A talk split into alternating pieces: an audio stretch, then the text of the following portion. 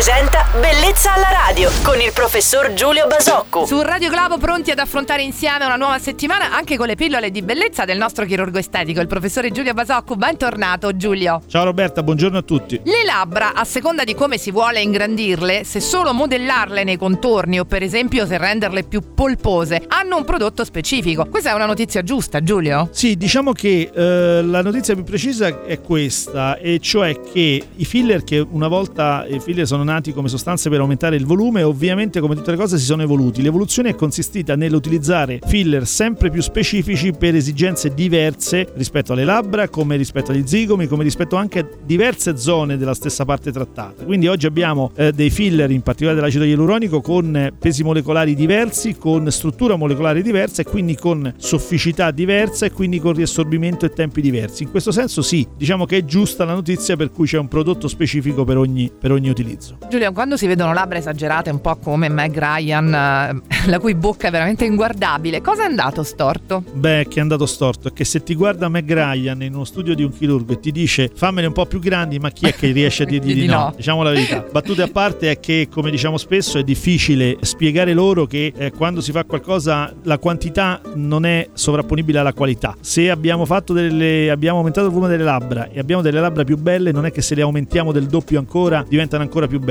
Questo è difficile da spiegare, ma nelle percezioni invece di molte donne. È sempre bene ricordare tutte queste accortezze. Ringraziamo il nostro chirurgo estetico Giulio Basocco, il quale torna domani mattina con me su Radio Globo. Buon lunedì Giulio! Ciao Roberta e buon lunedì a tutti. Bellezza alla radio.